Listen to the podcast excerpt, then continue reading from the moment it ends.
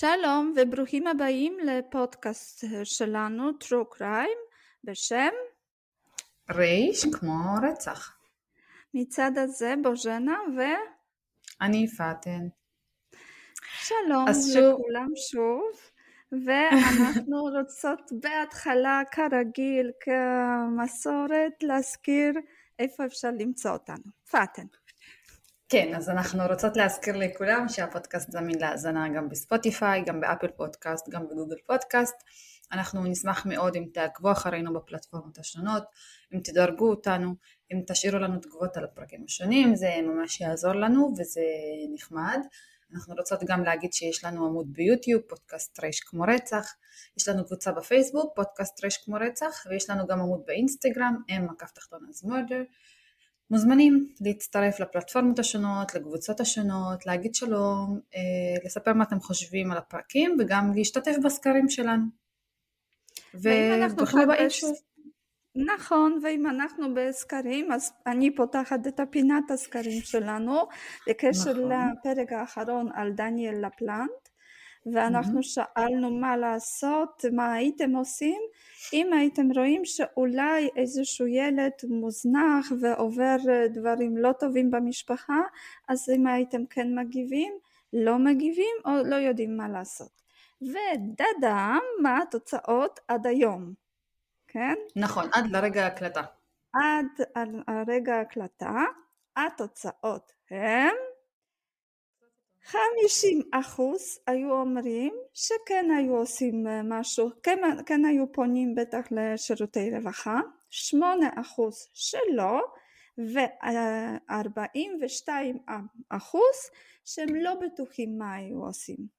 מה את אומרת על התוצאות האלה בקשר לפרק שלך? אני חושבת שהן די צפויות, כאילו כן ציפיתי שהרוב יגיד שהוא כן יפנה לשירותי הרווחה. בקשר לזה שאחוז דווקא די גדול לא יודע מה לעשות, אז כן קיבלנו תשובות מאנשי מקצוע. את רוצה להגיד מה, מה, מה הן בעיקר והם המליצו לעשות? כן, כאילו המליצו באמת, אה, לא משנה אם, אה, אם אנחנו בטוחים או לא, אבל עדיין לעשות משהו, עדיין לפנות, אפילו אנונימי לפנות לשירותי רווחה. ולעשות עם זה משהו. אבל את מבינה שלפי דעתי 42 אחוז שלא בטוחים מה לעשות זה די הרבה אנשים. האמת שאני מה זה מזדהה איתם כי גם אני בעצם הייתי בסיטואציות כאלה שלא ידעתי מה לעשות. אם אני ממציאה דברים אז באמת קורה משהו אז לפי התגובות שקיבלנו מאנשי מקצוע בגדול אז, אז כן כן, עדיף תמיד לעשות משהו, תמיד אה, אולי לא, אפילו אנונימי, אולי לא ממש להיכנס לתוך המשפחה ולחפור שם לאמא ואבא, אבל אה, לתת איזשהו כזה ש, אה, ששירותי רווחה יכולים לבוא ולבדוק את העניין ולהיות עם יד על הדופק. נכון, נכון ויש, נכון ויש מאזינה שרשמה לנו ממש, משהו ממש נחמד, אם יש ספק אז אין ספק, אז אם יש לכם ספק פשוט תפנו לשירותי הרווחה, גם אם הם יגיעו רק לבדיקה שגרתית ויסתבר שהכל בסדר, זה יותר טוב מאשר פשוט להשאיר את הנושא בלי טיפול. נכון זהו. מאוד. בקשר לפרק זהו, הקודם. אז אנחנו, כן, אה, עכשיו עוברים לסיפור של היום, אה, ובגדול זה אם מישהו לא אוהב המקרים שהם לא עד, עד הסוף סגורים ולא יודעים מה קרה שם עד הסוף, אז זה המקרה ש, של היום, אז מי שלא אוהב כאלה דברים תעלומות, אז אולי אה, עדיף לו לא להקשיב שלא יתאכזב בסוף, כי היום אנחנו דווקא נהיה קרוב ל- לישראל, אנחנו נהיה במצרים רוב הזמן, אבל לא כל הזמן, כי אתם יודעים שאני אוהבת לטייל. אז נתחיל בכלל מאחוב ליבי פולין. אז נעבור לפולין. שב-1990 נולדה אה, ילדה בשם מגדלנה ז'וק בעיר קטנה בשם בוגטיnia, זו עיר ממש קטנה. אה, אני רוצה להגיד כמה דברים על המגדלנה, בקיצור אה, בפולין מגדלנה מקצרים למגדה, אז אני גם אשתמש בשם מגדה. אז איזה אופי היה לה ואיך היא הייתה, מי היא הייתה, שזה באמת ייתן איזושהי תמונה שכן יהיה משמעותית בהמשך הסיפור. אז היא מההתחלה הייתה כזה, היה לה יופי כזה אה, סלאבי, אז בלונדינית עם עיניים אה, כחולות, לבנה, בלונדינית, עיניים כחולות, יפה, אה, תמיד הייתה ילדה וגם אחר כך נערה שמחה, חברותית, פעילה מאוד, שתמיד רצתה, תמיד היה לה איזשהו תוכניות ורצתה משהו יותר, רצתה להתפתח.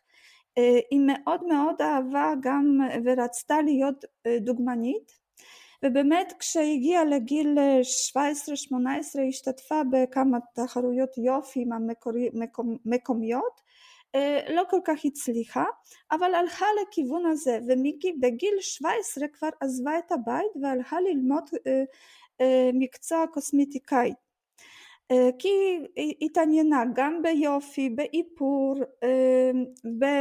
והיא גם מאוד הייתה פעילה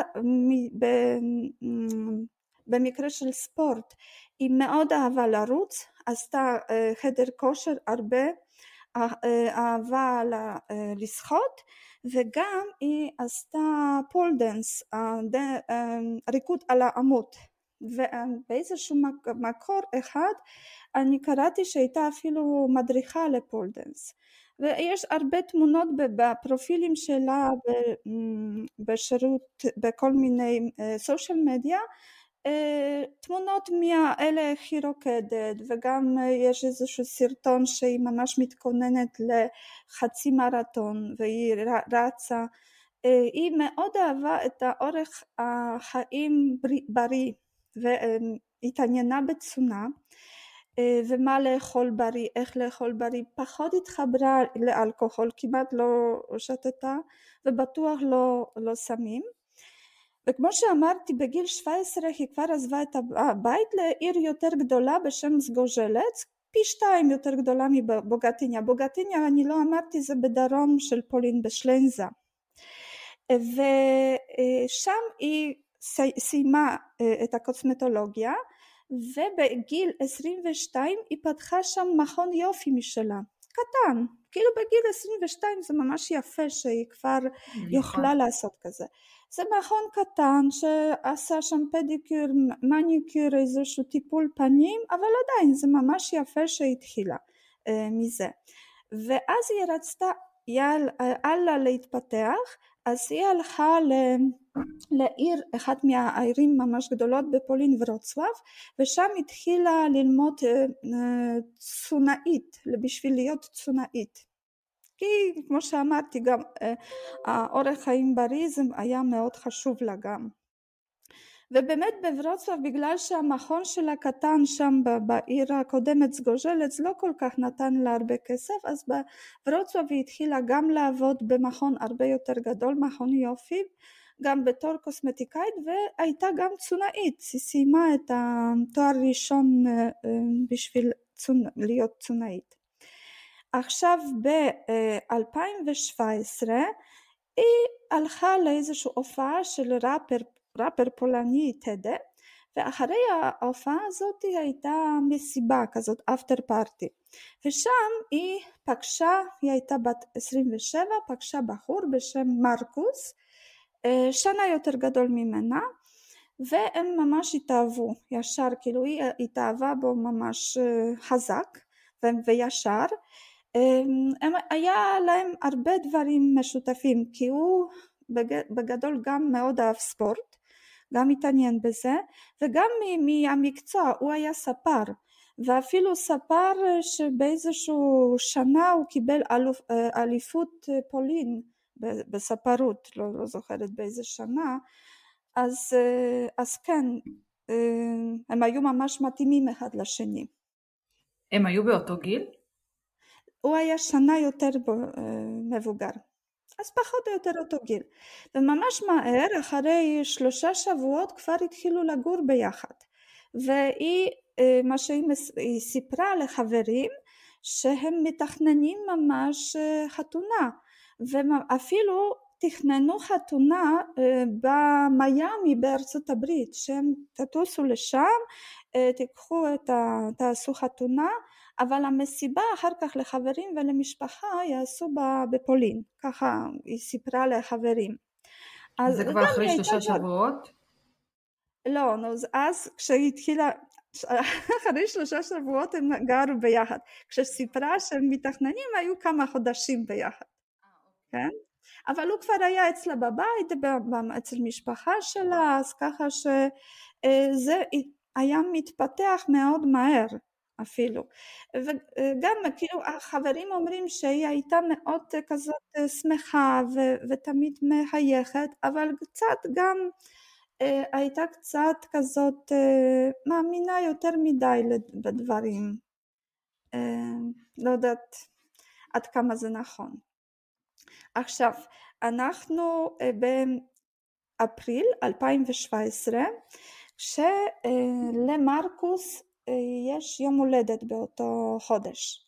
אז, אז מגדה רצתה לעשות לו הפתעה וקנתה חופשה בקורורט במצרים במרסה עלם וזה היה כזה בבית מלון של ארבעה כוכבים בשם, עדיף לזכור את השם של הבית מלון, Three Corners Equinox Beach Resort. וזה עלה משהו כמו ארבעת אלפים זווטי, זה פחות או יותר ארבעת אלפים שקל, all inclusive ולא היה לה את הכסף האמת. אז היא לקחה מההורים שלה והייתה צריכה להחזיר להם וזאת הייתה צריכה להיות הפתעה בשביל מרקוס. בשלב הזה כמה זמן הם יוצאים? כי זה אפריל 2017 אמרת? נכון, זה משהו כמו שלושה חודשים. כן, ממש לא, לא הרבה, ממש לא הרבה. אז uh, היא רצתה לעשות לו הפתעה, אז הוא לא ידע על זה, זה מה שהוא מספר, הוא לא ידע על זה עד ליום שהייתה כבר טיסה, אז עד ל-25 לאפריל, ב-12 בצהריים היא אומרת לו שיש לה הפתעה בשבילו והם נוסעים לחופשה למצרים, למרסה עלם. הוא בודק את הדרכון שלו ומה התברר? שהדרכון כבר לא בתוקף. כאילו צריך מינימום שישה חודשים וזה היה פחות משישה חודשים. ובאסה נכון? כי הוא לא יכול לטוס כן. ככה אז קודם כל מנסים לבדוק אם אפשר להאריך איכשהו ממש מהר את התוקף. לא אי אפשר כי זה היה שמונה שעות לפני הטיסה. כי הטיסה בשמונה ועשרים בערב והיא בשתים עשרה ככה הוא מספר בשתים עשרה אמרה לו שיש לה, להם את הטיסה. אז אין ברירה הם מבינים שהיא, שהוא לא יכול לטוס אז מה הם לוקחים אולי מישהו אחר יכול לטוס איתה אז שואלים במשפחה שואלים חברים אבל גם אף אחד לא מוכן אף אחד לא, אה, לא תכנן דבר כזה אז לא מוצאים. אז בארבע שעות לפני הטיסה הוא שם מודעה בפייסבוק, באיזושהי קבוצה בפייסבוק ומבקש אולי מישהו יכול בחצי מחיר במקום ארבעת אלפים אני רוצה אלפיים אלף אלפיים זווטי אולי מישהו כן רוצה לקנות ממנו. נו כמובן שאף אחד לא רוצה נכון? בארבע שעות לפני הטיסה. אז מה הם מחליטים? הם חושבים ש... אה, שמגדה עבדה באמת, היא עבדה מאוד קשה כי גם היה לה את המכון יופי בסגוז'לת שהיא עבדה שם בחופשים ובסופי שבוע ובמשך השבוע עבדה במכון הזה יותר גדול בברוצלב ועוד למדה ו- וכל העניינים של, של, של ריקוד על עמוד ו- וכל הריצות אז היא הייתה ממש עייפה. אז הם מחליטים שהיא צריכה לטוס לבד אפילו שזה קצת מפחיד לבחורה בלונדינית לטוס למקום איפה שהסוג היופי הזה מאוד אה, נגיד ככה פופולרי ו... אבל הם החליטו שהיא כן תטוס מקסימום מקסימום היא, אה, כי מה, זה היה טיול ממשרד התיירות. אה, והיו שם עוד פולנים שגם קנו כזאת חופשה באותו מקום באותו בית מלון אה, עוד אה, חבורה של פולנים אז הם קבעו שהיא תתפוס איזשהו זוג יותר מבוגר והיא תהיה צמודה לזוג הזה כל הזמן ונוסעים לשדה התעופה ביחד עם החבר של מרקוס מאצ'ק ומלווים את מגדה למטוס.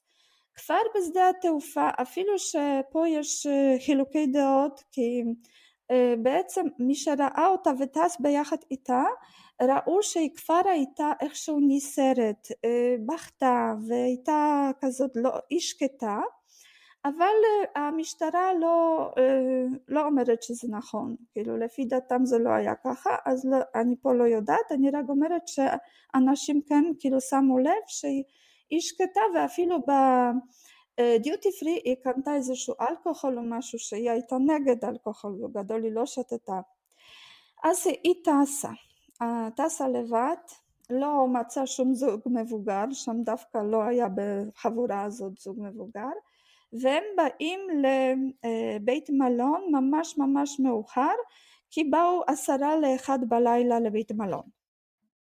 הגיעו לבית מלון ואחרי משהו כמו שעתיים בשתיים ארבעים וחמש היא מתקשרת למרקוס לפולין ואומרת שמשהו מוזר קורה על יד הדלת של החדר שלה בבית מלון שכאילו יש שם אנשים שעומדים והיא ממש פוחדת.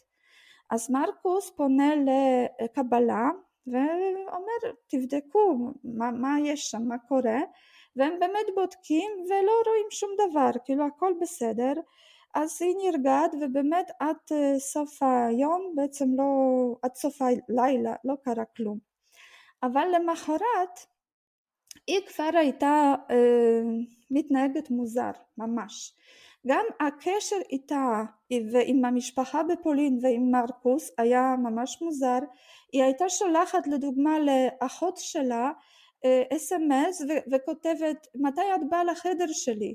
כאילו כאילו שהיא לא תופסת איפה היא נמצאת נכון? כי האחות שלה בפולין. נכון.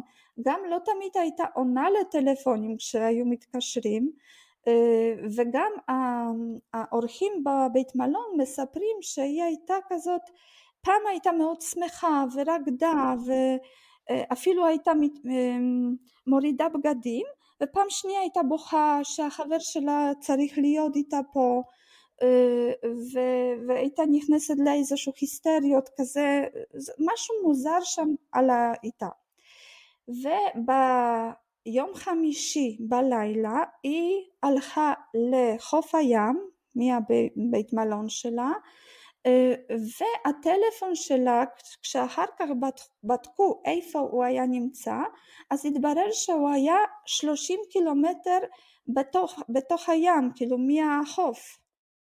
כן זה ממש מוזר כי אחר כך שבדקו את זה כאילו שהיא הייתה על איזושהי יאכטה או, או איזשהו אונייה משהו כי וגם אחר כך משטרה אמרה שזה היה טעות בזה איך הטלפון אה, תפס את, ה, אה, את הקליטה שזה בטעות ככה כאילו מראה שהיא הייתה ממש 30 קילומטר בתוך הים. אבל זה מוזר כי כשבדקו אז כל, כל הזמן שהייתה שם במצרים הטלפון היה בדיוק איפה שהיא הייתה נמצאת אז רק פעם אחת הוא היה uh, טועה ותופס איזושהי uh, תחנה מוזרה ש, ש, שנותנת הרגשה שהיא ביאכטה והיא לבד לא הייתה יכולה במצב שלה להיות ביאכטה נכון? אז זה כן. ממש היה מוזר ממש מוזר וביום uh, חמיש, זה, זה היה יום חמישי, אז ביום שישי בבוקר אה, משפחה שלה מקבלת תמונה שלה, בעצם שתי תמונות. היא שוכבת, מצאו אותה בכניסה לחדר שלה, שוכבת בכניסה עם ידיים על הראש ומסתירה את הראש ואת העיניים כאילו שהיא רגישה לאור או משהו כזה ורק לבושה בחלוק, חלוק של הבית מלון, כן? של החדר, חלוק אמבטיה. ו- ותמונה שנייה שהיא ככה גם שוכבת בחלוק הזה, שוכבת במיטה וגם מסתירה עם הידיים את הראש ואת העיניים, כאילו ממש חסרת uh, הכרה וכאילו שגם גם משהו מנסה לחסם את העיניים מהאור. אבל מי צילם אותה ומי שלח את התמונות למשפחה שלה? בדיוק, אז אה, בדיוק.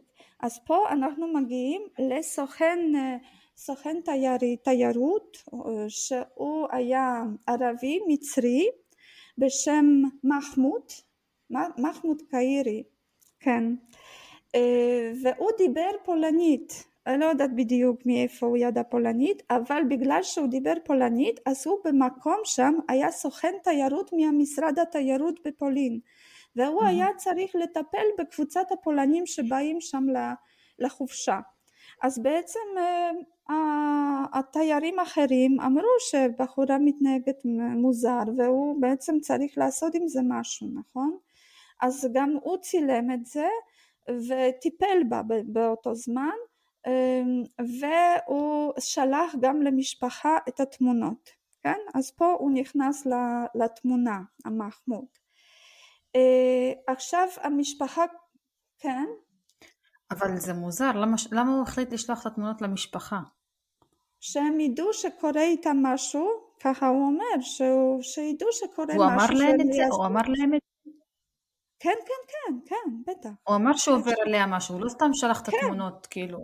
הוא שלח okay. אוקיי. בשביל להוכיח שבאמת משהו קורה פה ושלח תמונות וגם כאילו כתב כנראה ב-SMS שמשהו לא בסדר עם, עם מגדה והוא גם אה, אה, המשפחה בעצם לא המשפחה כשרואה דבר כזה ואימא שלה ואחיות היו לה שתי אחיות אז אה, הם נכנסו לפאניקה שבאמת מה, מה זה שם אז אה, נכון. התקשרו גם למשרד התיירות מאיפה שהיא אה, טסה למצרים וגם לשגרירות פולנית במצרים ובשגרירות פולנית אמרו לה שהם דיברו כבר עם הסוכן התיירות המחמוד הזה והוא אמר שהכל בסדר אז אין מה לדאוג אבל לא יודעת אבל למה אבל הוא אמר משהו הוא... אחר למשפחה בדיוק, אז למה הוא אמר בשגרירות שהכל בסדר והכל בשליטה? עכשיו אה, אנחנו אה, מגיעים כבר לסוף יום חמישי אה, שהמצב שלה הידרדר בעצם, היא הייתה ממש מתנהגת מוזר, אפילו הצוות של הבית מלון טען שפעמיים תפסו אותה על הגג של הבית מלון, לא יודעים מה היא רצתה לעשות שם אבל פעמיים תפסו אותם, ככה הם טוענים, אז המחמוד הזה לוקח אותה לבית חולים, כי פה משהו לא בסדר הולך, כמו שהוא אמר שהוא מטפל בעניין, אז הוא לקח אותה לבית חולים, בית חולים יחסית קטן, במקום בשם פורט רלב, רציתי להגיד את זה עם מבטא ערבית, אבל תגידי את. פורט רלב. פורטוגל. בדיוק, הנה יצא לך טוב. השיעורים הפרטיים לא הלכו סתם. אז זהו, למקום הזה, הוא היה שם אה, אה, קרוב למר סלאם, אה, ובעצם זה היה בית חולים יחסית קטן, זה יותר בית חולים בשביל לטפל בתיירים ששם בקורורטים מסביב, שיכולים, לא יודעת, יש להם קלקול בטן או משהו לא טוב עם האור, שם איזושהי פריחה באור, כאלה דברים פשוטים. אז כשהוא בא עם מגדה לבית חולים הזה, אז, אז הם אומרים, אבל אין לנו פה פסיכיאטר והיא חולת נפש. ככה אמרו, כן? ואין לנו בבית חולים פסיכיאטר, אז לא כל כך נותנים לה, נותנים לה משהו להרגעה זה כן. ועכשיו יש אה, יש סרטונים ממצלמות אבטחה מהבית חולים אה, וחלק מהסרטונים, לא כל הסרטונים שיש, לא כל ההקלטות אה, שלחו לפולין, למשטרה בפולין, אבל חלק כן, לא יודעת על סמך מה בחרו מה כן לשלוח מה לא, ומבית חולים, אז מבית חולים הזה שלחו הקלטה שהיא עומדת בחצר של הבית חולים ובעצם כן היא, היא רגועה יחסית, קצת לא עומדת סטבילי, קצת מתנדנדת, אבל רגועה, אפילו מדברת עם מישהו בטלפון, לא יודעים עם מי, ממש לא, לא, הגע, לא הגיעו לזה עם מי היא דיברה, ועל ידה שני גברים, לא איזשהו אח, אחים מבית חולים, כי לבושים רגיל, ורואים שכאילו הם איכשהו מסתכלים עליה ככה שומרים שהיא לא תברח כי אחד ככה כל הזמן מסתובב סביבה זה, זה די מוזר נראה אבל עדיין כאילו בסדר. זה די מפחיד. אה, זה די מפחיד כן אבל אה, היה ככה אז אה, בבית חולים אמרו אין לנו מה לעשות ובזמן הזה המרקוס גם החבר שלה בפולין כן הוא ממש דואג אז הוא מבין שאין מה לעשות רק למצוא לה טיסה חזרה והטיסה הכי קרובה לפולין הייתה בשבת. זה היה יום שישי כן אז הוא מצא בשבת. אז בגדול הוא קנה לה את הטיסה ו... ורצה שמחמוד מחר ייסע איתה לשדה התעופה. אז בסדר אז למחרת הוא לוקח את מגדה עושה צ'ק אאוט מה... מהבית מלון הזה והם נוסעים לשדה התעופה ועכשיו מה שמחמוד מספר בשדה התעופה היא הייתה מאוד אגרסיבית והתנהגה מאוד לא טוב הייתה לא שקטה ובעצם בא איזשהו רופא מטעם שדה התעופה, לא יודעת מי זה הרופא הזה היה, וגם בא את הטייס של המטוס והם אמרו שהם במצב כזה הם לא לוקחים אותה, לא, לא, היא לא יכולה לעלות למטוס. אז מחמוד לוקח אותה חזרה לבית מלון הזה איפה שהיא הייתה, שהוא כבר עשה לה צ'ק אאוט. ובית מלון הזה גם לא רוצה לקבל אותה חזרה. ופה יש אה, אה, משהו ממש מטריד אה, כי מהבית מלון בחצר בעצם על יד בית מלון הזה הוא נותן לה להתקשר ולדבר עם מרקוס, מחמוד נותן למגדה לדבר עם מרקוס בפולין. עכשיו אבל כל השיחה הזאת מאוד מוזרה כי היא לא מתקשרת לבד. מישהו עומד ומחזיק לה את הטלפון וזה לא טלפון שלה אה, ואז המרקוס בפולין גם מחזיק את הטלפון עם מצלמה ורואים את מגדה כן ומישהו חבר שלו בפולין מצלם את השיחה שזה לגמרי מוזר נכון? זה כאילו שיחת וידאו את מתכוונת. נכון, שרואים אותה פשוט. וידאו בדיוק, רואים את מגדה ושומעים אותה והמרקוס אומר שהוא ביקש מהחבר שלו להקליט את השיחה בשביל שיהיה איזושהי הוכחה אם קורה משהו, נגיד, כן? ומצד שני, שוב, מגדה לא מדברת מטלפון שלה, זה טלפון של מישהו אחר ומישהו מחזיק לה את הטלפון, היא אפילו לא מחזיקה בעצמה את הטלפון, כן? והשיחה הזאת מאוד מאוד מטרידה, היא בוכה, היא לגמרי כולי, כולה רועדת אה, והיא מבקשת ממרקוס תיקח אותי מפה, בבקשה תיקח אותי מפה. הם עושים לי פה מלא דברים, אני לא יכולה לדבר, אני לא יכולה להגיד, הם, אה, יש להם פה כל מיני שיטות אה, ובבקשה תיקח אותי מפה ובסוף בעצם והוא כל הזמן שואל אותה, כל הזמן, אבל מה עשו לך? אבל נו תגידי, והיא אומרת, אני לא יכולה, אני אי אפשר, אני לא יכולה, כאילו היא רוצה, היא ממש פוחדת, ו, והוא מצד השני נורא רגוע לעומת ש, המצב ש, שיש, שממש החברה שלו, האהובה שלו שם איפשהו אה, במצב כזה נוראי אני הייתי גם נסערת והוא לא אבל הוא כל הזמן שואל אבל מה קרה? עשו לך משהו? אז היא אומרת כן. אז מי עשה לך? המחמוד הזה? אני לא יכולה להגיד. אבל הוא שוב, שוב שואל אבל מי? מי עשה לך משהו? תגידי רק תגידי לי שיהיה כבר שכבר תגיד והכל יהיה בסדר. ואז היא אומרת את האות M כאילו מחמוד זה ב-M נכון? וכשהיא אומרת את האות M רק, רק זה אומרת, היא לא אומרת שם אז המחמוד נכנס לשיחה והוא אומר, אומר למרקוס נו די זה, אני לא חושב שיש טעם להמשיך בזה אני עכשיו מתקשר שוב לשגרירות פולנית ו, ואני אטפל בזה וגם בכל השיחה הזאת שומעים שיש עוד גברים על יד מגדה. והם מדברים בערבית וכמובן למה מאיפה אנחנו יודעים בכלל מה השיחה הזאת? כי זו שיחה של משהו כמו רבע שעה הוא הקליט. כי בטעות אה, השיחה הזאת יצאה לאינטרנט וממש בזמן שהם הקליטו ודיברו זה כל הפולין יכולה לראות את זה ולשמוע ואני אפילו ראיתי את זה והייתי ממש מופתעת מה זה מה מה כאילו מה קורה שם היא ממש זה היה שידור ישיר כאילו?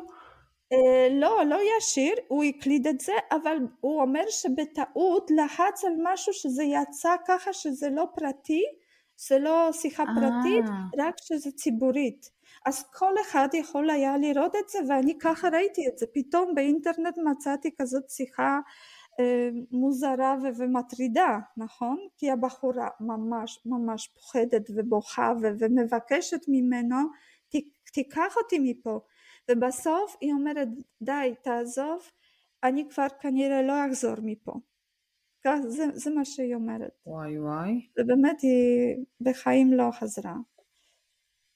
וזה ממש קרה בעיניים של האינטרנאוטים. כי למחרת ובאותו יום אה, מחמוד סליחה הוא לוקח אותה שוב לבית חולים לפורט תגידי את השם?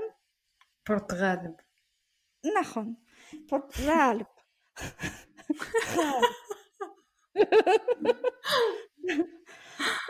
כי המצב שלה ממש מידרדר. ושוב יש פה שוב אני, אני אשים כל הסרטונים האלה בערוץ יוטיוב וגם בערוץ בפייסבוק שלנו בקבוצת הפייסבוק כי יש ממש סרטון מהבית חולים הזה שהיא מתנגדת. הם שמו אותה בחדר והיא מנסה לברוח ואז בפרוזדור חמישה גברים תופסים אותה בזה משהו כמו שלושה או ארבעה גברים לבושים רגיל, הם לא אחים, זה לא בלבוש של, של אח בבית חולים, הם לבושים לגמרי רגיל, רגיל, עד היום לא יודעים מי הגברים האלה, מי, מי זה היה, לא יודעים, זה, זה מטורף, כי רואים שהיא ממש פוחדת, היא מה זה מנסה לברוח מהם, והם לא נותנים לה, בסוף תופסים אותה בשתי רגליים ובשתי ידיים ככה חמישה גברים ומעבירים אותה לחדר. ושם בשביל שהיא לא תברח אז קושרים אותה בידיים וברגליים. וככה מה שמספר מחמוד כן? למחרת זה, זה כבר ביום uh, ראשון. האמת שבלילה בשתיים ועשרים בלילה אה, איכשהו היא כן יוצאת מכל הקשירה הזאת ותופסת וקופצת מהחלון של הבית חולים מקומה ראשונה לבטון כזה שעל יד הבית חולים ומקבלת מלא מלא פצעים גם בידיים ברגליים בגדול בצד שמאל היא מקבלת את הפצעים. מוציאים אותה לקראת בוקר שם והצלע אחת נכנסה לתוך הריאה אז היה לה גם קשה לנשום נותנים לה איזושהי עזרה ראשונה בפורט גאלב, כל הכבוד, גאלב, אה, ו... אבל בעצם זה בית חולים קטן ויודעים שבמצב שלה זה קצת קשה לתת לה ממש עזרה ובשמונה בבוקר לוקחים אותה לחורגדה הם מבינים שהם צריכים לקחת אותה לבית בית חולים יותר גדול שיש שם אפשרות לעזור לה בצורה יותר אה, טובה אז אה, לוקחים אותה לחורגדה, הורגדה ובסביבות שמונה בבוקר לוקחים אותה לא במסוק או לא באיזשהו אמבולנס מתאים או משהו כזה זה נראה כמו מונית ממש אפילו ש... כן יכול להיות איזשהו אמבולנס אבל משהו מוזר. ונוסעים איתה שלוש שעות עם צלע בתוך הריאה נוסעים איתה שלוש שעות בכל הדרכים האלה להורגדה וכשמגיעים לשם אה, בעצם ב, בש, בחמש וחצי אה, לא מצליחים לעזור לה. היא עדיין הייתה חיה כן כשנסעו איתה אבל בבית חולים היא נפטרה מהפצעים שקיבלה כן. בזמן הזה מרקוס מארגן חבר שלו, מאצ'י, שיש לו דרכון בתוקף שהוא יבוא לקחת אותה אבל כשהוא בא לחורגדה היא כבר לא בחיים ממש לא הספיק לא, לא הגיע בזמן עכשיו מה המצרים ישר עושים לה נתיחה אחרי המוות וישר עושים לה הגופה נכנתה את יודעת מה זה? כן, שכאילו נותנים לה מין חומר משמר כזה? מוציאים כל, ה... כן, מוציאים כל הנוזלים מהגוף, הדם, מוציאים ובמקום זה שמים איזשהו חומר משמר. אבל בזמן שמוציאים את הדם מהגוף אז בעצם אי אפשר כבר לבדוק את הדם ואם היה לה משהו בתוך הדם וזה כאילו אי אפשר, נכון? ולמה החליטו לעשות את זה אבל? לא יודעת, כי כנראה שככה עושים במצרים, אבל זה מאוד מוזר שאחרי מוות כזאת לא ברורה, ישר עושים את זה. ולא מחכים, נכון? כי זה, זה לא, לא שהיא פרעה משהו שרצו לשמר אותה, למה שיעשו נכון, את זה? נכון, נכון. אז, אה, אז זה מה שעושים, ובעצם היא חוזרת לפולין, אז שם שוב עושים לה נתיחה אחרי המוות, אבל שוב, כבר אי אפשר אחרי מה שעשו לגופה במצרים אה, אי אפשר הרבה להוציא מזה. אה, מה שכן המצרים מוציאים דוח כזה והם מוציאים שהיא לא נאנסה לא מצאו בעצם שום, שום דבר מוזר איזשהו טוקסי בדם.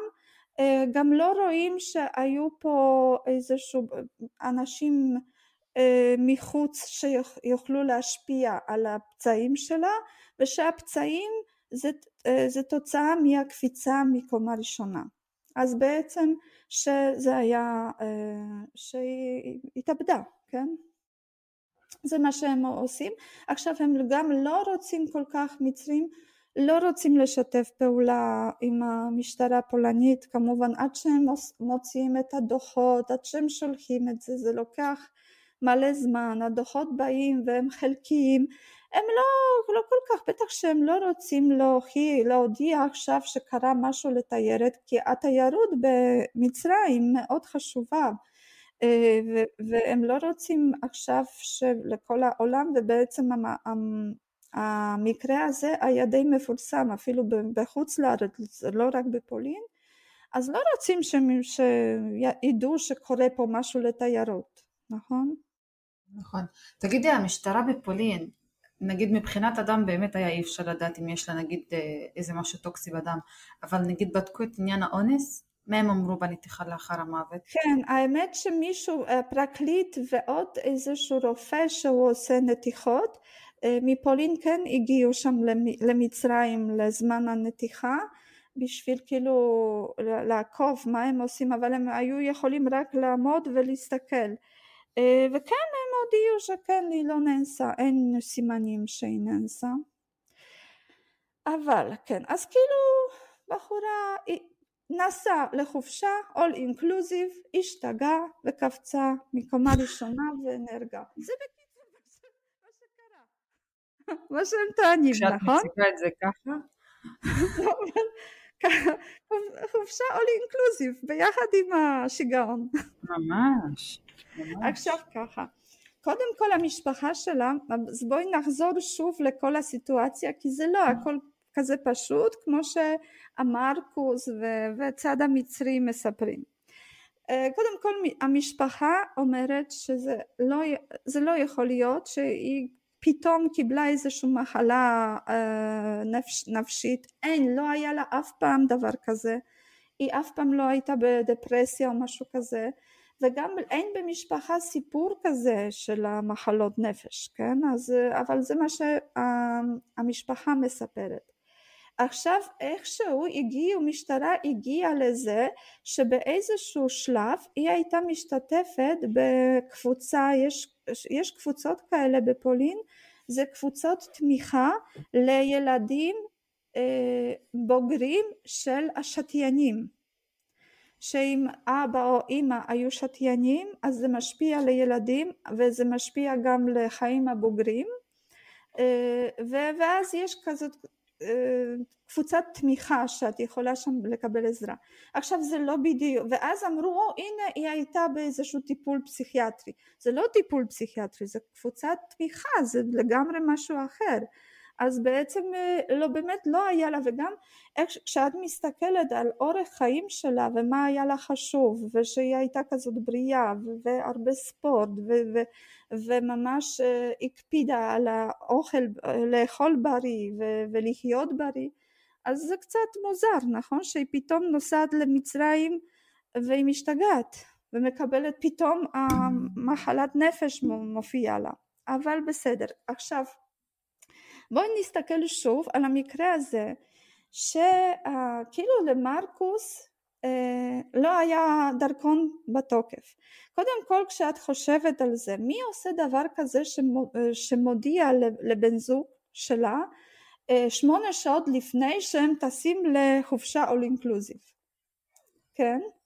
את יודעת על מה חשבתי? נגיד כשהיא סגרה את ההפתעה והלכה והזמינה כרטיסי טיסה, אז בטח היא לקחה את הדרכון שלו כדי להזמין לו את הכרטיס טיסה על שמו, אז היא בטח הייתה שמה לב שהדרכון שלו לא בתוקף בכלל. לא בדיוק, גם זה, על זה מדברים, כן, כי אז את מבינה שזה הכל היה בעיניים של האינטרנאוטים, קודם אה, ביום אחד היה, הייתה את השיחה איתה ב, עם מרקוס, מטרידה מאוד, ולמחרת הודיעו שהיא קפצה מהחלון והיא לא, לא בחיים. אז אינטרנאוטים התחילו ממש סערה בתוך האינטרנט וכל הבלשים של האינטרנט התחילו לחפור. ואפילו המשרד בלשים בפולין גם התחיל ממש בנפרד מהמשטרה התחיל לחקור את זה.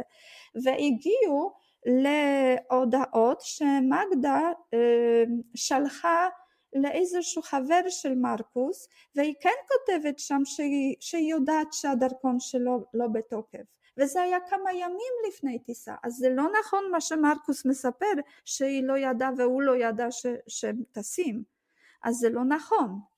אז נכון? למה היא לא עשתה משהו בנושא? אז נו, אז זהו, זה תעלומה, את מבינה? אה, אוקיי. אה, כן, לא יודעים למה.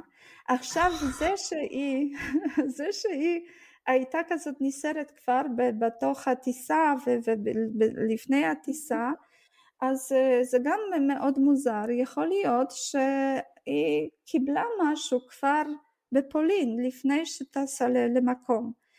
אה, עכשיו כל ההתנהגות שלה שם במקום היה מאוד מאוד מוזר ובאמת כשלוקחים אותה אה, לבית חולים אז תמיד סביבה יש איזשהו גברים, לא יודעים מי זה הגברים האלה.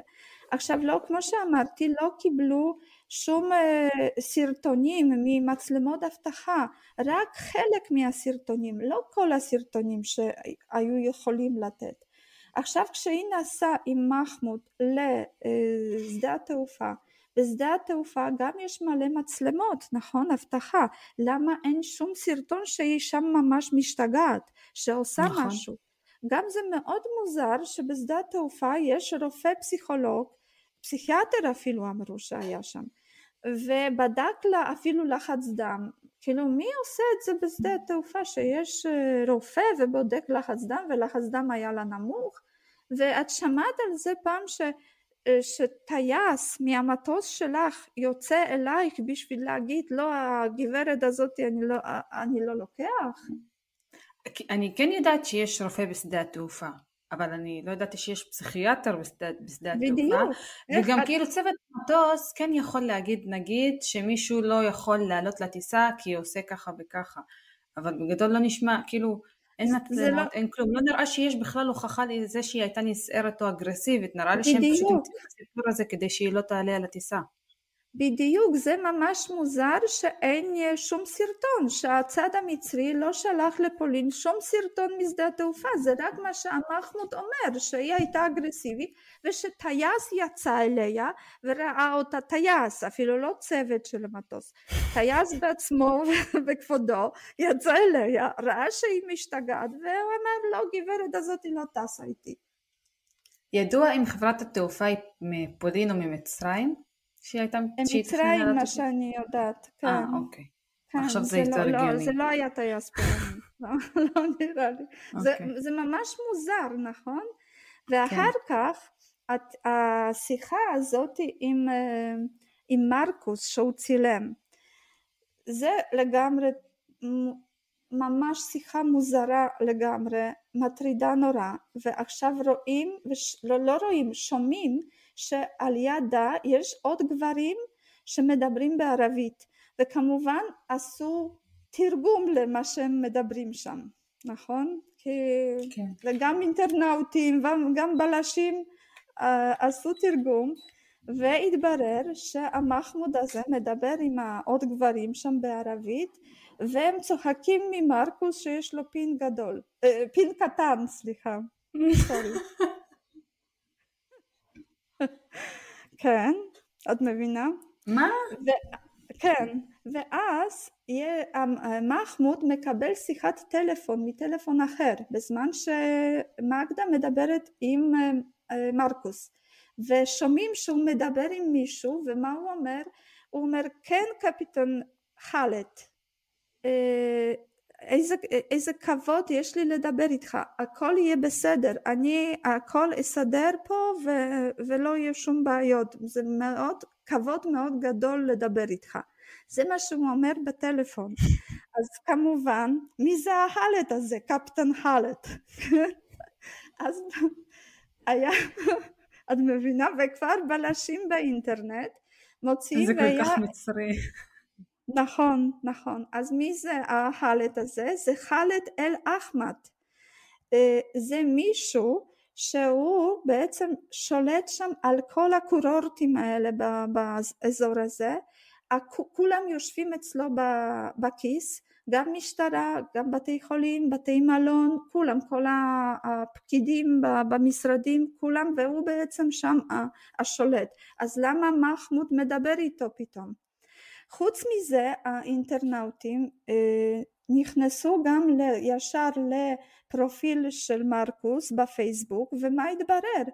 שהוא חבר של מחמוד הוא היה חבר של מחמוד עוד לפני שמגדה נסע לשם הם היו חברים מרקוס הזה מתחיל. להסריח.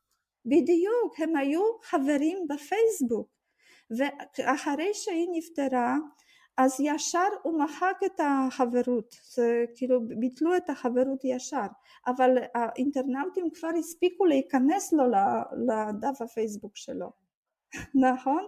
חוץ מזה, כשהוא שם את ההודעה שהוא רוצה למכור את החופשה, אז הוא שם את ההודעה באיזושהי קבוצה בפייסבוק, אבל מפרופיל שלו חדש, כי היה לו כמה פרופילים, שבפרופיל שלו היה רק חבר אחד.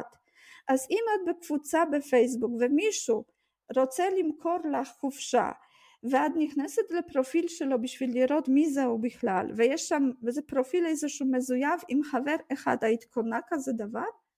לא, כי היית זה נראה חושבת מזויף. שמשהו מסריח פה, נכון? נכון. כן, אז אה, זהו, שכל הדברים האלה גם אה, כשהיא, הם אומרים שהיא קפצה מהקומה הראשונה. עכשיו כל הפצעים שהיא קיבלה אה, זה היה הרבה יותר פצעים מאשר למישהו שהוא קופץ מקומה ראשונה. וגם זה מאוד מוזר שזה היה, רוב הפצעים היו בצד שמאל רק. כשקופצים אז קופצים כאילו ישר נכון? את לא קופצת לצד כשאת קופצת מהחלון אז את קופצת כמו חתול על הידיים נכון? ולה היו פצעים ממש בצד אז זה גם, גם על המיטה של הבית חולים היא הייתה אה, אזוקה, גם בידיים גם ברגליים. כן, אבל אה, זה היה כאילו מה ש... זה כל מיני מקורות, יש פה הרבה דברים שלא תמיד אה, נכונים, אבל אה, אני קראתי שהיא הייתה פשוט קשורה עם הסדין.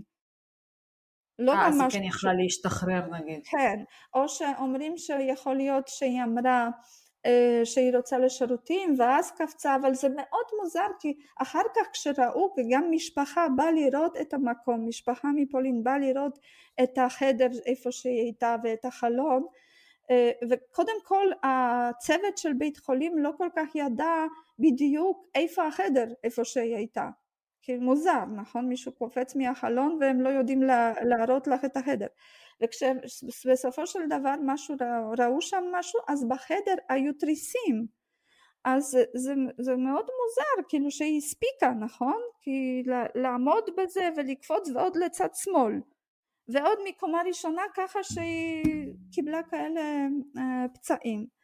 אז כל הדברים האלה מאוד מאוד מוזרים וזה היה ב-2017 ובגדול המקרה הזה עדיין החקירה הזאת עוד לא נגמרה ובדצמבר 2022 אה, שוב מצרים שלחו איזשהו דוח כי כל הזמן אה, לוקח להם מלא זמן בשביל אה, לשלוח דוחות מהנתיחה ומה שהצד הפולני מבקש ושלחו דוח שכן אה, עשו בדיקה טוקסיקולוגית ובתוך הדם שלה היה אמפטמין, מטאמפטמין, אה, אקסטזי וצ'אט.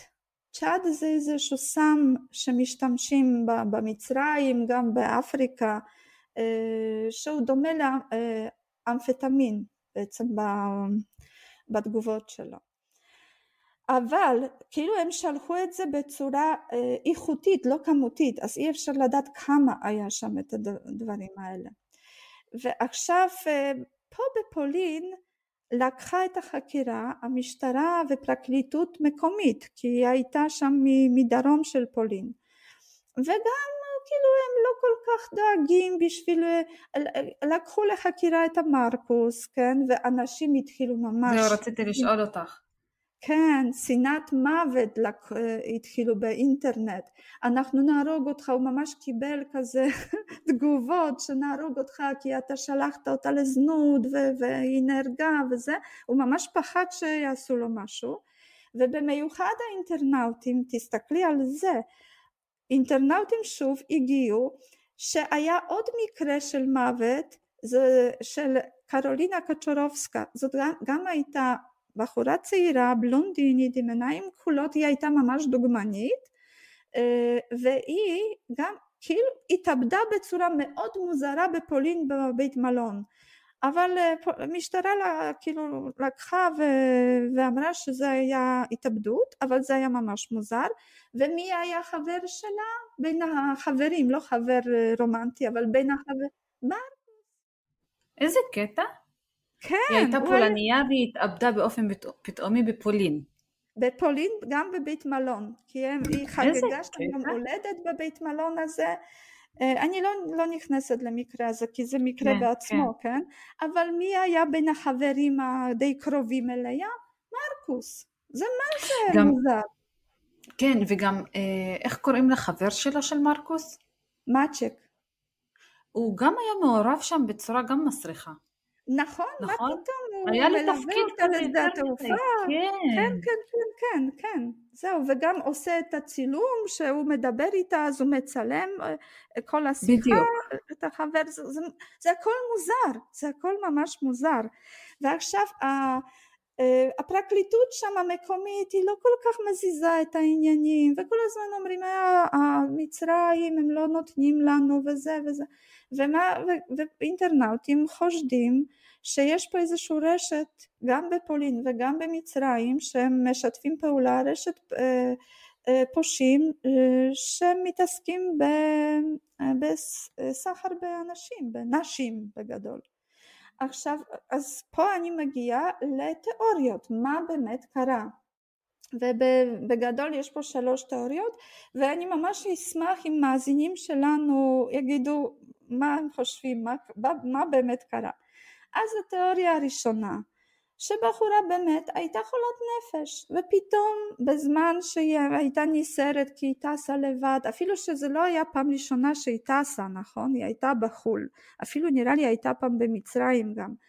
אבל, אבל יכול להיות שהיא איכשהו לקחה את זה קשה ו, ומשהו ש, שבגנטיקה שלה אה, כבר היה איזושהי מחלה נפשית אז זה התבצע ב, ב, דווקא במצרים, במר סלאם, בקורורט, בחופש, והיה לו, היה לה איזשהו חז, חזיות ופסיכוזות והייתה לה הרגשה שמישהו עוקב אחריה או משהו וסך הכל המחמוד הזה בן אדם חמוד רצה לעזור. אה, ועכשיו קיבל גם על הראש כי גם אנשים התחילו לשלוח לו מפולין, כן? לשלוח לו דרך אינטרנט שאתה כזה וכזה, אז הוא מחק כל, ה, אה, כל העמודים שלו ברשתות חברתיות ונעלם, לא יודעים איפה הוא, הוא כבר לא עובד במשרד התיירות הזה של פולין, לא יודעים איפה הוא, איפה שהוא במצרים כנראה. אולי מלווה קבוצות ממדינות אחרות. יכול להיות, כן, יכול להיות. כי וואי, זה הרבה אפשר לדבר פה. אני קראתי גם, כי אחר כך בחורות אחרות שהיו גם במצרים, גם בקורורטים האלה, כן היו נפגשים איתו, איתו עם מחמוד הזה והן מספרות, כמה מהן מספרות שהוא גם היה מתנהג ממש לא מוזר, לא יפה, הוא היה ממש מציע להם לעשות סקס והיה מצלם פתאום מאיזשהו מקום. לדוגמה פעם שתי בחורות סיפרו שהם היו גם בחופשה שלושה ביחד בחורות צעירות לבד שלושה גם באיזשהו קורורט הזה לא יודעת אם זה מרסה למה אני כבר לא זוכרת והן אומרות שבאיזשהו שלב בחורה אחת חברה אחת נעלמה להם והם לא ידעו מה קרה, כן, וחיפשו בכל מקום ולא מצאו אותה. אה, ורק אחרי כמה שעות טובות המחמוד הזה מביא אותה ממש חסרת, אה, אה, חסרת, נו, חסרת הכרה, לא ידע מה קורה איתה, והוא אומר, אני מצאתי אותה בבר שטויה, הייתה שטויה שם. אוי ואבוי. ולמ... כן, ולמחרת היא כאילו כן הגיעה לעצמה, אבל כבר אה, לא, לא כל כך תפסה מה קרה, היא לא זכרה שום דבר, לא זכרה שום דבר מה קרה איתה. אז, אז היו כאלה מקרים, אבל בואי נחזור לזה שבאמת יכול להיות שפתאום המחלת הנפש איכשהו יצא החוצה והשתגע שם ומרוב החזיות שהיו לה שמישהו רוצה להרוג אותה אז היא קפצה מהחלון ולא הצליחו לעזור לה. כן? זו תיאוריה אחת. תיאוריה שנייה שהמרקוס הזה בגלל כל, ה... כל העבר שלו גם עם הדוגמנית אחרת ואיכשהו פתאום לא היה לו דרכון בתוקף וכולי וכולי. וגם שהוא הכיר את המחמוד כבר לפני שמגדה טסה למצרים וגם שהוא ככה הקליט את השיחה איתה כאילו שהוא ממש רוצה אליבי לעשות שהוא כן דאג והוא כן אה, רצה לעזור לה. אז אה, כל הדברים האלה כאילו אם את לוקחת שיכול להיות שהוא פשוט מכר אותה לזנות וזה מאוד מוזר שהטלפון שלה היה ביום חמישי בערב, היה 30 קילומטר בתוך הים, נכון? 30 קילומטר רחוק מהחוף. אז נכון. יכול... כן. ידוע לכמה זמן הוא היה בתוך, החוף, בתוך הים? כמה שעות טובות, אני לא יודעת בדיוק. אה, אוקיי. לא אוקיי. זה לא פרק זמן די טוב. זה, כן, זה כן כמה שעות טובות. זה לא מעט זמן. אה, אז זה ממש מוזר, וזה כאילו נראה שהוא מוכר, הוא, הוא משיג בחורות יפות בפולין, ובאמת הם הכירו מעט זמן, מה זה שלושה חודשים? זה כלום. ומארגן כזה דבר ששולח אותם למצרים ושם נותנים לבחורה איזשהו סם אה, היא בגדול משתגעת, גם סם אונס את באמת אה, לא יכולה להגיב ולמחרת בקושי את זוכרת מה קרה, נכון? נכון. ושם מנצלים אותה.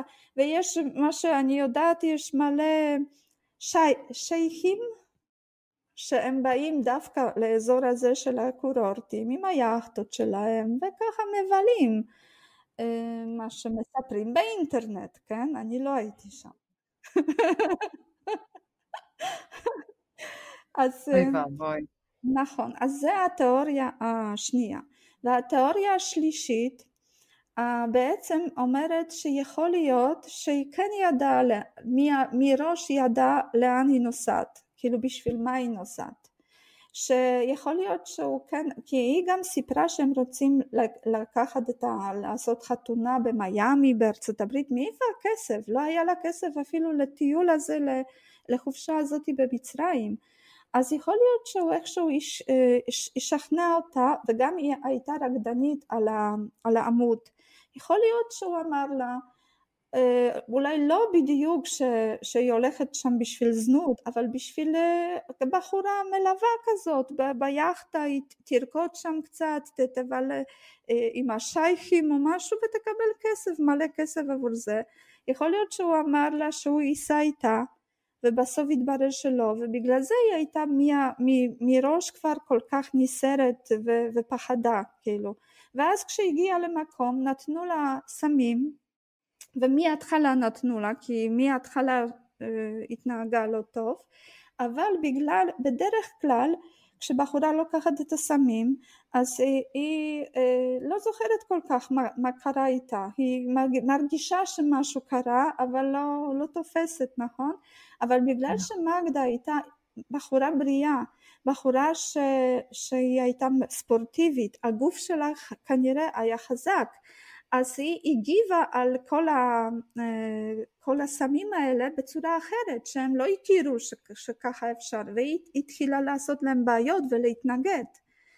וכנראה שעשו, היא אמרה שעשו לי פה כל מיני דברים, יש להם כל מיני שיטות, זה מה שהיא אמרה למרקוס ואני כנראה כבר לא אחזור, זה מה מסכנה. שהיא אמרה אז כן. יכול להיות שהגוף שלה, בגלל שהוא היה גוף ספורטיבי, גוף, גוף חזק, הגיב לכל ה, כל הסמים האלה בצורה אחרת.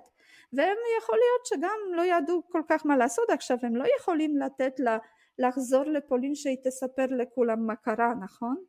אז uh, הוציאו אותה ככה, זרקו אותה מהחלון כשהיא הייתה כבר חסרת אונים, ו- וגם כל הזמן היו סביבה גברים, גברים מצרים. למה? מי זה היה? עד היום לא יודעים. כן, זה ממש מפחיד. זהו, אז אה, זה התיאוריות, מה את חושבת? מה קרה למגדה? אני אגיד משהו על כל תיאוריה, אוקיי? התיאוריה הראשונה של זה שנגיד אה, התפרצה למחלה נפשית, אני יודעת שזה כן הגיוני גם בגילאים, בגילאים מתקדמים יש כן מחלות נפשיות שמתפרצות בבת אחת. בגילאים נגיד עשרים ומשהו, אז זה כן הגיוני, אבל פשוט בסיפור שלה יש כל כך סימני שאלה, שכאילו זה לא נראה כאילו מחלה נפשית התפרצה לה, אני לא מאמינה דווקא בתיאוריה הזו של משהו נפשי, קשה לי להאמין כי יש יותר מדי דברים מסריחים מסביב. אני נוטה יותר להאמין לתיאוריה השנייה, שמרקוס פשוט מכר אותה לזנות, כי קודם כל, כבר מהלילה הראשון נדלקה לי מנורה אדומה, היא התקשרה אליו ואמרה לו שהיא שומעת מישהו ליד הדלת שלה, ואז הוא לקח על עצמו יוזמה, התקשר לקבלה של המלון, ולא, הם יבדקו, כאילו, אני מתקשה להאמין למרקוס, פשוט מרקוס, בכלל אחרי הסיפור הזה שעוד בחורה שהתאבדה בפתאומיות בחדר בית מלון והוא היה מעורב שם, אז קשה לי להאמין לו. אז יש לי הרגשה שהוא באמת מכר אותה לזנות במצרים והוא פשוט הכיר את מחמוד ואת כל השאר המצרים שם והוא מכר אותה וקיבל על זה כסף. אבל יש לי שאלה, הטיול הזה למצרים זה משהו שהיא תכננה או ש... כי זה היה הפתעה, אז כאילו זה ממש מוזר, אם זה הפתעה והיא תכננה את זה לבד, אז זה לא, לא מסתדר בדיוק עם זה שהוא מכר אותה לזנות. אז זהו, אז, אז פה אנחנו יודעים גם את, רק את הגרסה של מרקוס, זה מה שהוא מספר, שהיא עשתה לו אה, הפתעה. היא אפילו כשלקחה את הכסף מההורים שלה בשביל החופשה, אז היא לא אמרה לאיזה מטרה היא רוצה את הכסף. אז 아, אה, אוקיי. ההורים גם לא ידעו, זה מה שהם טוענים, כן. אז אני לא יודעת, זה, זה מה שמרקוס מספר, שהיא רצתה לעשות לו הפתעה. אם זה ככה היה, אני לא יודעת, יכול להיות שהוא זרק, אולי יכול להיות שהתיאוריה השלישית, שהם תכננו את זה ביחד, אולי הוא שכנע אותה, לכי תרוויחי שם כסף, את לא צריכה לעשות כלום, רק, רק לרקוד, רק להיות שם לבלות איתם, הם משלמים המון כסף, יהיה לנו אחר כך, אולי את אה, תפתחי סטודיו, מכון יופי יותר גדול, את יודעת, והיא כשהיא הגיעה למקום עשו לה כל מיני בטח אנסו אותה אה, קבוצתית והיא לא עמדה בזה זה היה יותר מדי בשבילה ועוד עם כל הסמים והיא כן ניסתה להתנגד אבל אה, איך אפשר נכון? ברור. אז יכול לא, להיות שזה היה להיות... ככה. נכון. אז יכול להיות נגיד במהלך שלושה חודשים שהם יצאו ביחד, הוא פשוט כל הזמן אמר נגיד אוי איך בא לי לטוס למצרים, אוי איך אני אוהבת מצרים, יכול להיות שהוא פשוט כזה אה, הכין לה את הדרך להזמין לו כרטיסי טיסה למצרים, או שנגיד הפעיל עליה לחץ אם את מתכננת לי מתנת יום הולדת אז אולי נלך למצרים, ואז הוא פשוט ידע שהיא תעשה את זה. כאילו יכול להיות שהוא כן, טיווח כן. את זה לשם ואז פשוט מכר אותה. לי קשה להאמין שהיא ידעה לאן היא נכנסת, לא בעצם כן יכול להיות שהיא ידעה לאן שהיא נכנסת כי אם הייתה באמת נסערת כבר בטיסה אז יכול להיות שהיא נגיד פחדה או לא ידעה לאיפה היא הכניסה את עצמה שהיא כן הסכימה ואז היא התחרתה כבר בדרך אבל... אני יותר, אני יותר הייתי מאמינה שהיא ידעה, אבל לא על האונס, כאילו לא על היחסי מין. יותר לא שהיא אולי בגלל שהיא רקדנית, ואולי יותר לכיוון הזה, והיא הייתה די נאיבית כזאת, היא כן האמינה, וזה מה שחברים שלה גם מספרים, שהיא הייתה מאמינה בדברים. אז יכול להיות שהיא האמינה שזה רק זה, ופתאום זה התברר שזה לא רק זה. וזה אכזרי וזה נוראי ואת מבינה זה אבל זה רק תיאוריות, נכון? כי עד היום לא, לא יודעים. גם היא אהבה לא אותו כל כך, היא כל כך הייתה מאוהבת שיכול להיות שהיא פשוט האמינה לו. יכול להיות שהוא אמר לה הנה אני מכיר את מחמוד, יש לי אותו בפייסבוק, אנחנו חברים, אנחנו מדברים. אז יכול כן, להיות כן, שפשוט כן. שכנע אותה איכשהו, אבל יש לי שאלה, היה שם עוד אנשים בקבוצה? זה מה ש... בדיוק, על זה מה שאינטרנאוטים פולנים, הבלשים פולנים באינטרנט כועסים, שאיך זה יכול להיות שהיו שם עוד פולנים בקבוצה והם ראו שהיא מתנהגת לא יפה והם לא עשו כלום בעצם רק האמינו למחמוד הזה שהוא כל הזמן אומר אני דואג לה אני פה כאילו הוא היה תמיד סביבה. אז אבל חוץ מזה לא עשו כלום ו, ובאמת אנשים כעסו באינטרנט ככה אחר כך שאני קראתי וגם כעסו על שגרירות פולנית למה הם לא עשו כלום? למה האמינו לו שהכל בדיוק. בסדר? למה לא שלחו אף אחד לשם בשביל לבדוק את העניין? בדיוק רציתי זה... לשאול אותך איפה השגרירות בדיוק זה נוראי. ואת יודעת אפילו אני אמרתי לחברים שלי בפולין אז כשזה קרה שזה, שזה רק לפולנים יכולים לקרוא דבר כזה כי אם היה ישראלית שם אני לא חושבת שמישהו מישראל שרואה בחורה ישראלית שהיא מתנהגת ככה שהיה עוזב אותה. לפי דעתי ישראלים הרבה יותר עוזרים בחו"ל אה, אחד לשני ולא משאירים לבד ופולנים דווקא לא דווקא לא זה לא עניין שלי מה אני צריך לקלקל לי את החופשה? זה יש שם את המחמוד את הסוכן אה, תיירים אז שהוא יטפל בזה. את מבינה? האמת שגם נכון האמת שגם שגרירות ישראל לרוב בחו"ל מה זה עוזרת? נגיד אם פונים אליהם עם אה, בקשה או עזרה או משהו הם לרוב מה זה עוזרים? אבל יכול להיות שמחמוד הזה בכלל לא פנה לשגרירות כאילו זה לא, לא בוודאות הוא פנה לשגרירות? לא, אה, כן, אוקיי, כן, אוקיי. כן, הם פנה, כי הם בדקו אחר כך, גם המשפחה, כאילו יצא נגד גם אה, משרד התיירות שמטעמה טסה וגם נגד השגרירות בפולין, אבל זה, זה שגרירות בכל העולם שגרירות פולנית היא לא עובדת כמו שצריך, באמת זה לא שגרירות ישראלית שבאמת בכל מצב הם יעזרו לך ויעמדו אה, אחרי הגב שלך וייתנו לך יד, לא, דווקא הפולנים בחו"ל לא, לא עוזרים אחד לשני, אני לא יודעת למה זה ככה. גם נשמע ונראה שהמשטרה הפולנית לא באמת עשתה עבודה, כאילו במקרים כאלה ב... שנגיד נכון. אזרח נהרג או נרצח או פשוט נפטר במדינה אחרת, לרוב המדינה של האזרח לוקחת את זה לידיים ומתחילה לבדוק ולחקור למה קרה, איך זה קרה, מי מומי, מה מומי, וכאילו לא נשמע שפה המשטרה באמת התאמצה לעשות איזה משהו. לא, זהו, זה, אה, זה אפילו בגלל זה אני אמרתי שיש חשד שזה איזשהו רשת של הפושעים שהם קשורים גם לפרקליטות שם במקומית, גם אה, למשטרה וגם במצרים, איזשהו רשת כזה שהם פשוט אה, מוציאים בחורות ושולחים שם בשביל לעשות איתם מה שבא להם. וואי זה נורא, אני כאילו לא יכולה לתאר לעצמי, וואי זה פשוט זה, מה, מה היא עברה, אם זה באמת, היא נכנסה למקום, ורוב הסיכויים, אני מאמינה שכן נתנו לה איזשהו סמים, אה, ו, וניצלו אותה ואנסו אותה קבוצתית. אז והיא לא, לא פשוט, היא הייתה בחורה פשוטה כזאת, שמחה, אז לא כן. ממש, היא לא איזשהו שעכשיו כל הזמן הייתה שם מסתובבת בנייט קלאבים, ולא, כאילו עבדה ורצתה משהו כן. בחיים ולמדה, ו... אז היא לא עמדה בזה, שמה שעשו לה.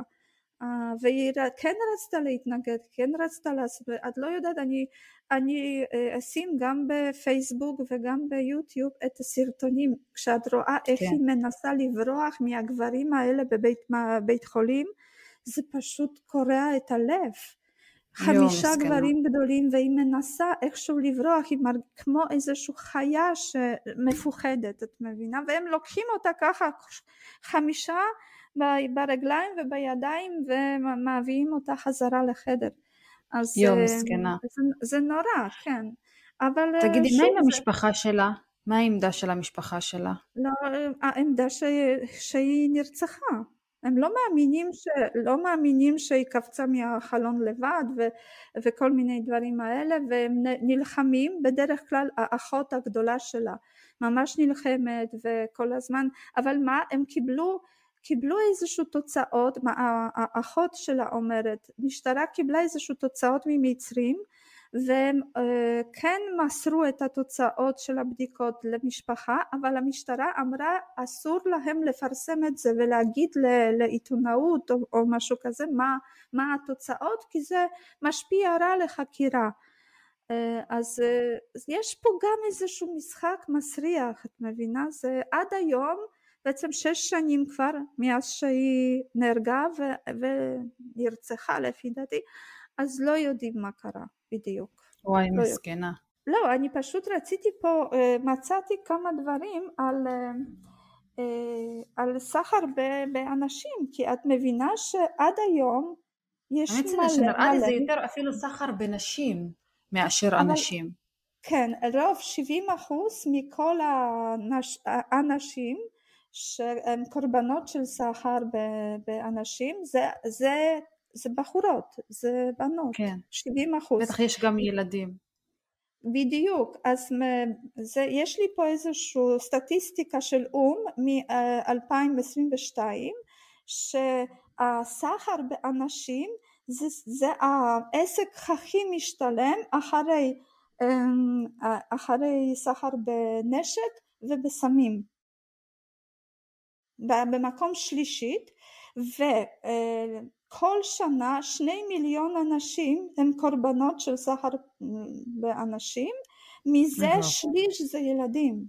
שליש. אוי ואבוי. את מבינה? בזמננו. וזה לכל מיני מטרות. כאילו המטרה העיקרית זה, זה כמובן סקס נכון? מין אחר כך גם לעבודה בתור עבד, אה, גם אה, בשביל אה, איברים, נכון? קונים, כן. האנשים עשירים קונים איברים, גם בשביל לשלוח את הילדים ולבקש כסף ברחובות, גם לפשע, לוקחים אנשים בשביל שיעשו פשע לאלה שתפסו אותם. כאילו כל מיני סוגים, רוב זה כמובן סקס, נכון? אבל uh, יש כל מיני, זה, זה לא יאומן בזמננו שעדיין שני מיליון כל שנה uh, זה סחר באנשים. אוי ואבוי. האמת מעניין מה הסטטיסטיקה בישראל, כי לא נראה לי שזה משהו שהוא נפוץ בישראל. כאילו אני, כאילו כן יצא לי לדבר עם חברה לא מזמן, שלאחרונה, מה זה יש המון מקרים בארץ של נגיד אה, נעדר כל היום, או נעדרת כבר שלושה ימים. נכון? יש עכשיו מלא נכון, מודעות נכון, בפייסבוק נכון. שפשוט מחפשים מישהי במהלך שלושה ימים. נכון. כאילו לאחר... אבל מעניין אם, כאילו, מעניין עד כמה והאם זה קורה בארץ, כי... אז בדיוק זה לא, לא קראתי, כאילו לא חיפשתי בארץ, כי כן. אני יותר ככה רציתי כללית בכל העולם. נכון. אה, איך זה, איך זה נראה, אבל לא, לא נראה לי שהרבה בישראל. האמת שכן, אני גם לא חושבת. כן, ואני שוב אומרת שישראלים גם בחו"ל הם מאוד מאוד ביחד, מאוד עוזרים אחד לשני, וזה, אני מה זה אוהבת את זה. וגם השגרירות עוזרת, כמו שאמרנו, וזה פחות קורה, אני לא מתארת לעצמי שאיזושהי ישראלית, ב, אני אומרת, בבית מלון all inclusive במצרים מתנהגת מוזר ואף אחד לא עוזר לה. ואף אחד לא מתעניין, אבל מה קרה לך? למה ככה? אבל איפה נכון. האמא ואבא? כאילו ישר היו שואלים, נכון? האמת שכן. הם שואלים כשאת עומדת בתחנת אוטובוס מאיפה את ולמה ומי נמוך וכמה את אה, מרוויחה ואיפה את עובדת. והם לא ישאלו במפורש אני רואה שזה בוער לה. בטח שישאלו אותה למה? מה קרה? למה? את לא מרגישה טוב? אז אני אסדר לך נכון, נכון לפי דעתי נכון. זה ההרגשה שלי מה שאני רואה. אז אה, אז זהו זה הסיפור אז אה, זה סיפור עצוב. נורא עצוב וזה לא הסיפור היחיד, שתדעי שזה לא הסיפור היחיד. כמובן המצרים לא רוצה לפרסם סיפורים האלה, mm, וזה תמיד איזשהו כן. תמיד משהו, זה, תמיד מישהו משתגע, נוסע למצרים ומשתגע, נכון? אבל יש הרבה מקרים כאלה שבחורות, הנה, דווקא פתאום אה, מאבדות הכרה, לא יודעות מה קרה איתן, חוזרות לבית מלון איכשהו חוזרות לעצמם אבל הן מרגישות שמשהו קרה ופשוט בשביל שלא יעשו מזה עניין בשביל שלא יהיה בושה וחוזרות הביתה ו... ו- ומתמודדות עם זה. אבל פה uh, מאגדה כנראה באמת איך שהסמים השפיעו עליה זה לא כמו שבאמת בדרך כלל משפיעים. כנראה כנראה כי שוב אני שוב אומרת זה רק תיאוריות. כן גם כאילו צר לי להגיד ואני פשוט, בסופו של דבר זה מצרים, כאילו שם אונס ורצח זה פשוט uh, משהו מחיי היום יום שלהם, לפעמים רואים בחורות נאנסות ברחוב ורואים בחורות נרצחות בכביש ואף אחד לא עושה כלום, הם עוברים ליד זה בלי, בלי לעשות משהו. אני, לא זוכר, אני זוכרת שלא מזמן דווקא קראתי כתבה על איזה ילדה שנרצחה בחצר של, המכ... בחצר של המכללה בגלל שהיא סירבה לבחור. והוא פשוט שיסף לה את הגרון בחצר של המכללה. אז כאילו, בדיוק. צר לי להגיד אבל זה מצרים וכאילו הפרק הזה העלה לי מחשבה שהיא מה זה עצובה שכאילו עדיין ב-2023 אני כאישה יש מקומות שאני פשוט בחיים לא אסע אליהם לבד נגיד כמו מצרים אני פשוט לא חושבת שבחיים אהיה מוכנה לנסוע למצרים לבד וזה עצוב. האמת ש... זה כן, זה עצוב מאוד, והאמת שאני אפילו, אין לי צורך לנסוע למצרים, אף פעם לא, לא רציתי לנסוע לשם, גם אני לא רוצה לתת את הכסף. לא רוצה לתת את הכסף למישהו שככה מתנהג כלפי אחרים, אפילו לא רק בנות, אבל בדרך כלל זה בנות, נכון? אז אה, לא רוצה שהם ירוויחו ממני. אז אני אפילו אני לא, פשוט לא מפחדת. לא תכננת לנסוע אני, לשם. כן. אני אישית מפחדת ואף פעם לא חשבתי לנסוע לשם. יש כאלה שיחליקו, האמת שיש מלא ישראלים שנוסעים לשם וממש נהנים. אה, ובסדר, כל אחד והבחירות שלו. אני בדיוק. מקווה שפשוט נגיע לנקודה שבה אישה יכולה לנסוע לכל מקום בעולם בלי לפחד להיות לבד. לבד, לבד. כן? בדיוק. לבד. וזה, גם לא להסתובב לבד, גם לא בפאקינג תל אביב. בדיוק. ואני אגיד לך שזה שאת נוסעת לבד זה גם לא אומר שאת כזאת בטוחה כי היו מקרים אני קראתי די הרבה אחר כך אה, כל מיני זיכרונות אנשים שהיו בכל מיני קורורטים האלה אפילו עם בן זוג אפילו עם עוד משפחה וילדים וכן בנות אה, אה, היו כן מגיעים אליכם ו, ומתחילים איזושהי שיחה ואולי את רוצה לעשות סקס או, או כאילו אפילו שהוא רואה שהיא עם, עם בן זוג זה, כן. זה פשוט מטורף. כאילו מצד שני יש לנו חברה משותפת שאנחנו לא נגיד את שמה שנוסעת כל שני וחמישי למצרים ומספרת שהיא מסתובבת שם בפיקיני גם בשתיים וגם בארבע לפנות בוקר והיא ממש נהנית אז אני לא יודעת למי להאמין יותר. את רוצה לנסות את זה על עצמך? לא.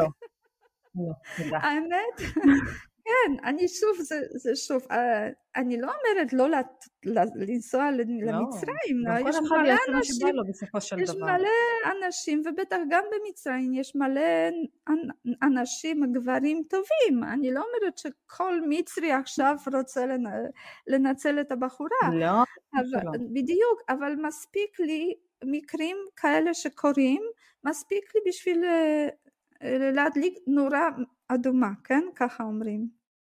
מנ... כן, לא יודעת, אני חשבתי שזה מנורה אדומה, אבל מישהי תיקנה אותנו ואמרה שזה נורה אדומה, אבל כן. מצד שני לצערי נשים גם בתוך הבית שלהן נרצחות על ידי בן הזוג או הילד שלהם, אז אני לא יודעת אם יש פשוט, אם פשוט לא מסוכן לא, לאישה פשוט להתקיים בעולם הזה. לא, באמת, הנשים באמת מסכנות סך הכל. אבל מאוד מאוד uh, מעניין מה דעתכם, מה המאזינים שלנו, נכון. נכון? שוב סקר, נכון. ושוב לא יודעים בדיוק מה קרה. אני ממש מצטערת שרוב המקרים שלי זה כזה תעלומות. אבל תעלומה. האמת שאני, האמת שאני אוהבת כאלה תעלומות. נכון. אה, אפילו שתמיד יש לי דעה וגם פה יש לי דעה אבל מעניין אותי מה הדעה שלכם אז שוב יהיה סקר והמון המון נכון. תודה על ההאזנה תודה על הסיפור. ואל תשכחו הדיבר השישי לא תרצח, אנחנו ניפגש שבוע הבא. ביי ביי נשיקות ביי.